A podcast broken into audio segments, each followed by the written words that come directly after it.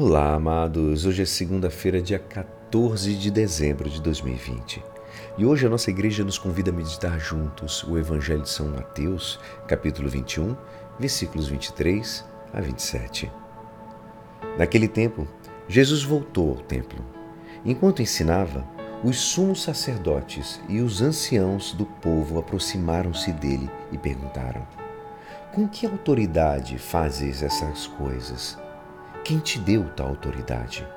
Jesus respondeu-lhes: Também eu vos farei uma pergunta. Se vós me responderdes, também eu vos direi com que autoridade faço estas coisas. De onde vinha o batismo de João?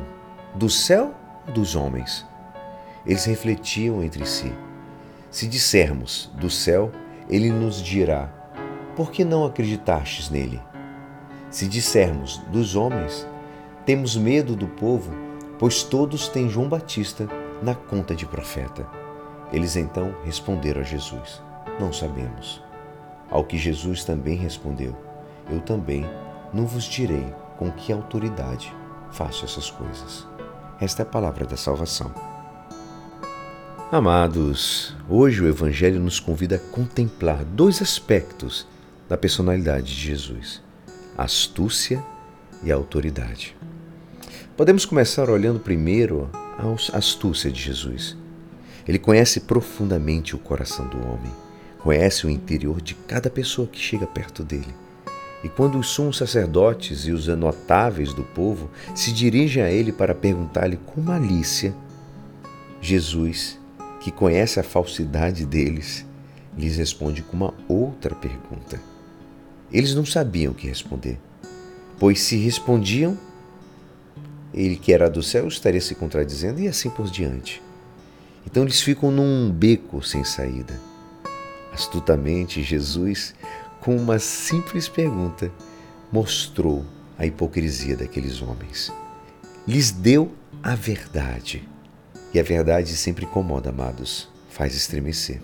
Amados, nós também estamos chamados a ter a astúcia de Jesus para fazer estremecer a mentira. Os filhos das trevas usam de toda a astúcia para conseguir mais dinheiro, mais poder, mais prestígio. E muitas vezes nós, filhos da luz, parece que ficamos um pouco adormecidos no mundo. Do mesmo modo em que o homem do mundo utiliza a imaginação ao serviço dos seus interesses, nós cristãos devemos os nossos talentos a serviço de Deus e do Evangelho. Jesus, amados, exercia também sua autoridade graças ao profundo conhecimento que tinha das pessoas e das situações. Também nós estamos chamados a ter essa autoridade. É um dom que nos vem do alto. Quanto mais praticamos colocar essas coisas nos seus lugares, as pequenas coisas de cada dia, melhor saberemos orientar as pessoas e as situações graças à inspiração do próprio Espírito Santo.